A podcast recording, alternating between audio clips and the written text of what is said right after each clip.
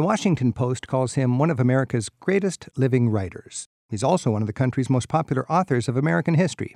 David McCullough is marking 50 years with his publisher Simon & Schuster with his latest bestseller, The Wright Brothers. His research unveils a portrait of the brothers as work-obsessed, plain speaking, sometimes socially awkward inventors whose lives were dedicated to making aviation work, despite the odds that their latest contraption could actually kill them. David McCullough has joined us in the Travel with Rick Steves studio to help us better understand Wilbur and Orville Wright and how they changed the world. David, thanks for coming by and congratulations on another wonderful book. Well, I'm delighted to be with you, and I want to congratulate you on your work, which I follow with greatest interest and pleasure. I think we both appreciate public broadcasting.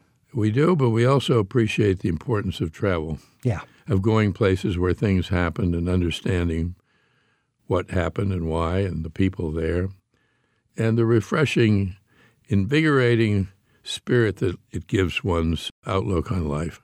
I try to go everywhere that any event in any of the books that I write took place.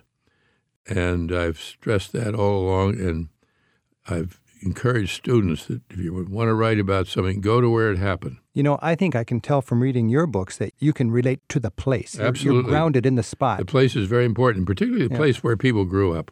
What happened on December 17, 1903? And why was that important enough for you to write about the men who made that happen? First of all, where it happened was on the outer banks of North Carolina, which at that time there was no bridge over there, there were no roads, it was sand dunes and beaches, and a very small population just barely getting by, primarily fishing.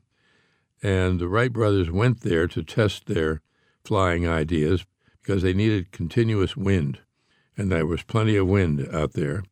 And they loved the idea of a soft landing on sand, not on rock or That would help. hard earth. And there were very few people to be curious and asking too many questions and taking up their time. And they'd never been away from home. They'd never seen the ocean. They traveled over 700 miles from Dayton, Ohio, in their bicycle shop. And it was like nothing they'd ever seen or experienced in their lives, and they loved every minute of it, despite the hurricanes and the sieges of mosquitoes and all the other things that went wrong. It was for them, it was the work they loved to do. And their courage and their refusal to give in when they failed, and their ingenuity and their attention to detail were all of a sort that we can learn from no matter what we do or no matter what we strive to do. It's amazing. That was, you mentioned in your book that you were 15 years old when Orville died. That's And, right. uh, I could have known him. You could have known him. And think of what's happened since Oh, absolutely. In, in one lifetime. But that Orville was the one that flew that day, December 17th, very cold day, 20, 25 mile an hour winds.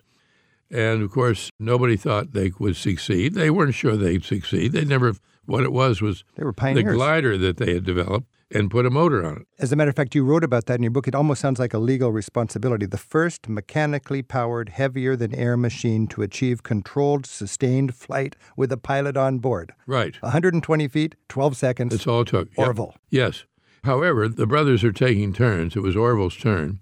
And they kept on flying that day. And by the end of the day, or close to the end of the day, Wilbur had flown over 500 feet, or close to half a mile. So they were on a roll they that really day. knew they'd done it. That was the day they, They- broke through. Yeah, oh, yes.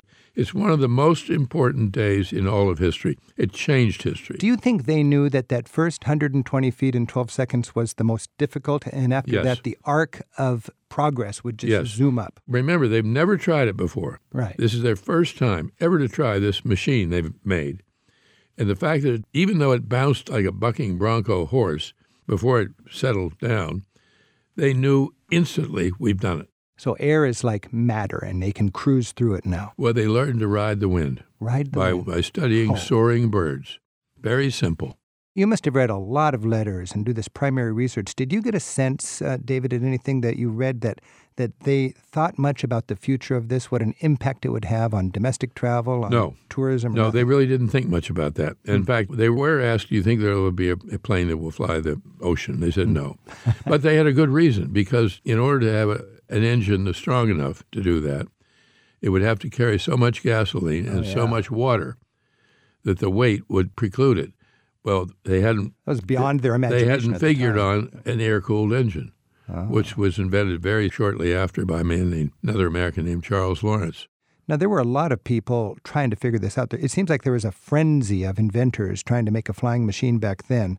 What do you think were the unique skills that gave the Wright brothers their winning combination? Because they, They- didn't have the big money by, the, by studying the soaring birds, Mm-hmm. watching how they used the ends of their wings. How could they possibly stay up there without flapping their wings? yeah. Well, these are two bicycle riders. These are two bicycle manufacturers, and they realize it's balance. They're balancing on the wind. We balance on the road. They are balancing on the wind. So how do they control that balance? And how do they bank and turn? So once they figured that out, they created what they call wing warping, where they could twist the wings so that they would could bank and turn ex- almost exactly the way a soaring bird does. So, did they complement each other in their skills, Wilbur and Orville, or was one of them more dominant and, and more important? I would say yes to both. Wilbur was the genius. Wilbur was the older Okay. brother. He was he was the boss, the big brother. And he was also truly, literally a genius. Orville was very clever and ingenious mechanically, but he didn't have the reach of mind that Wilbur did. Wilbur was an absolutely amazing human being. So they were the right combination, the, Oh, right, yeah. the right duo. They both were. Neither of them ever finished high school. They had no technical training. but it was like homeschooling with their preacher father, right? Well, the preacher father who insisted that they read. Right. this preacher Reading. father who gave them a full liberal arts education. They had to read history, they read literature, they read they read everything. You know, a surprise from reading your book was the importance of their sister. We never hear about Katharine, but she was she was exceptional as Well, well. one of the joys of writing the book was to bring Katharine's front and center stage because she deserves it. Talk about credit long overdue. Right. She was a pistol. She was bright. She was full of ideas. She was full of humor. She was also had a hot temper. She could get wrathy, as she said. She stood about five feet one, but she had no trouble whatsoever holding her own. She was a school teacher, taught Greek and Latin in the local Dayton High School. But she was always there when they needed her, and she kept them on the track. And her letters, which have survived, as theirs have, are the greatest testimony to their father's insistence on using the English language, not only correctly, but effectively. They were incapable of writing a dull letter or a short one. And there, there are thousands of them. the vivid detail in your book is just remarkable, and all I could think is, did these guys write their letters with an appreciation of history? Did they know that that this might be of some I don't value? think so. I think their notes, their professional correspondence, their professional papers and presentations to professional groups and so forth, definitely. Mm-hmm. But as far as the family correspondence, it was all very personal, very revealing, very private, and terrific because that's how you can get inside their lives. It's the human beings in this story that interests me most. By the time I was halfway through work on this book, I realized even if they hadn't succeeded, I would have wanted to have written this book. So remarkable are they as human beings. And it's never more apparent than when they went to France. Never more apparent. This is Travel with Rick Steves. We're talking with David McCullough. He's the author of numerous bestsellers on American history. His books on American presidents, adventures, and inventors have earned him dozens of prestigious awards, including two Pulitzer Prizes. His latest work, The Wright Brothers, raced to the top of the New York Times bestseller list. David's website is davidmccullough.com. David, it must have been expensive, and I just can't help but wonder how did they fund this, this whole mission of theirs? They did everything themselves. First of all, they built everything themselves. They didn't have somebody else build things for them. And the money that they used to spend on their experiments was taken from their rather modest profits from their bicycle shop. They, they just didn't sell bicycles, they made bicycles. And it was a time when bicycling was a big fad, so there Right. was a big market for that it. was opportune for them. But to give you an example, the head of the Smithsonian, who was a very famous scientist, Samuel Langley, spent something like $50,000 of public money, Smithsonian Institution money, hmm. and another 20000 of private money that was given to him by wealthy friends to develop his airplane, aerodrome he called it, and it did nothing but shoot up in the air and then dive into the Potomac River. What the Wright brothers plane, the plane they flew at Kitty Hawk on that famous day, December 17th, 1903, that whole thing cost less than $1,000. They never had any financial backer. They never had any great institution or foundation or university behind them. They had no political pull. They did it all themselves, everything. It's a great American story. And they were laughed at, they were ignored, they were mocked. Now, did they really, when you look at it from an international point of view and so on, did they deserve the credit for inventing the airplane? Is there any Absolutely, question about yes. that? Because No there was question. there was other stuff happening. Yes, and there are other people keep claiming, but it's, no, they absolutely did it themselves. And it's all on record. That's the other thing. Some of these other claims, there's nothing, no proof, no photographs, no nothing. So they knew about that. They had a, a little bit of Yes, they pride. they were very wanted they the wanted to have their place in history be authentic and provable. How did they work to authenticate? They took photographs of everything they did. So I mean, on the cover of your book, this is the first. That's the first flight That's the ever. first flight. It's one of the most historic events in all of history. One of the most historic and important photographs of all of history. And they they had somebody else take it with their camera. That's reproduced from the original glass plate, and it's as sharp and clear as it had been taken yesterday. you know, when we look at that airplane, it looks so frail. How did they land a plane like that on those first? Without, well, they I mean, were it must have been they, they were landing on sand, and they're just Right. coming. They, they couldn't use wheels because the sand. skidded to a halt. Yes, and they took off on a little railing like a track, Okay. which was composed of two by fours. And it all was very primitive. And if you see the original plane, which is on view in the Smithsonian Institution, you wonder how in the world they do it. It's also much bigger than you think it's going to be. This is a big plane. Now, David, this is a travel show, and we're all dreaming about traveling. And it is so clear when, when we read your books, you have traveled and you've been to these places. If we're inspired by the Wright brothers and your book, what's a travel tip you'd give us? Where should we go to see this stuff? Well, you should definitely go to Kitty Hawk. Right. It's a national park. You can see exactly where they took off. Everything's there, and a wonderful museum. Mm-hmm. And you should definitely go to the Ford Museum in Dearborn, Michigan, right outside of Detroit, where the home that they grew up in, which was all important to their sh- shaping their their whole outlook on life, Outside of Detroit. how they were raised at home, and the bicycle shop where they built the first airplane that ever flew in the history of the world, is right there. And you should go to Paris, and you should go to Le Mans, just southwest of Paris, the racetrack town, where for the first time Wilbur Wright flew a plane demonstrating to a, an audience, to a public, that man could fly. It was the eighth day of August in 1908, the eighth day of the eighth month of the eighth year.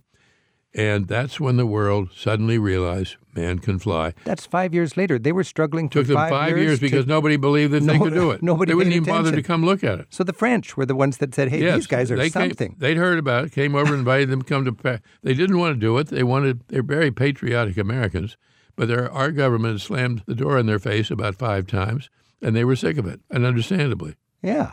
That Whereas the French were keenly interested in aviation, the future of aviation, and once they did that, thousands of people came to Le Mans by the trainload every day from all over France and all over Europe. And you can go there today in the same place where that flight was taken off. You can walk where the, the hotel was at Pau. They also flew down at Pau, which is beautiful town, way down by the Spanish border. So did they box the plane up and put it on the oh, boat yeah, yeah. Put it on a boat. and assembled it? Yes, Europe? they had to reassemble because Yeah. the, the customs, the French customs official, there was no box. I have an airplane. they uncrated the, the box and they did it in such a rough, ignorant way that they broke just about everything. Oh, and poor no. Wilbur had to put it all back to really virtually remanufacture it himself right there. So that was Wilbur that went to France, just one of them. Yes, and Wilbur responded to Europe like very few Americans ever have. When suddenly, for the first time, he went into a major art exhibit, art museum, never had seen it. He would take every spare moment he had to go to the Louvre. He wrote these wonderful letters home about which paintings he liked and which he thought were overrated, which school of painting he responded to. And honestly, no graduate student there to uh, become an art historian could have written anything. And he wrote them to his sister and his father, knowing they wanted to hear about it. But greatest of all are the letters he wrote from Le Mans about the incredible cathedral at Le Mans, which nobody ever writes about, but he responded to with a wholehearted awe and detail about this cathedral, which is both Romanesque and Gothic, and that's one of the reasons he loved it because he could see so much So history. he was instrumental in bringing the modern age, the, the age of flying, into the world. Yes. And then he was so just enthralled with the wonders Yes. of the Yes. culture of the past. Well, he talks about how in the Gothic nave, it goes up and up to a clerestory where there's magnificent stained glass windows letting the light in. And he said, and you sense this desire to reach for the sky. Well, of course, that's exactly what he's doing. That's what Gothic was all about, sky. I Yeah, think. And that's what Orville and Wilbur were all about. This is Travel with Rick Steves. We're talking with David McCullough, his latest book, The Wright Brothers. David, when I when I hear you talk and when I when I re- read through the book, it's like you must have been like a kid in a candy shop with all these original letters to read. I mean, it must have been Oh, my. For most of my books, I've depended tremendously on the letters, the letters of John Adams and Abigail, the letters of Harry Truman, because you, they bring you into their private world. You can get to know these people in many ways better than you can know people in real life because in real life you don't, don't get to read other people's mail. We don't write letters anymore, for one thing. But these letters are they're works of art. They are and they're humbling because you realize once again they never even finished high school. What a blessing that we have these. I Oh, mean, my goodness. It's conceivable they wouldn't have written, and then all of this richness Yeah. behind the story and and and their love of learning, their love, their years later, Orville Wright was interviewed, and he said, "Would you agree with so many Americans that you and your brother are the perfect example of how far one can go in life, an American could go in life, who's had no advantages growing up?" And he said, "We grew up with the greatest advantage you could possibly have."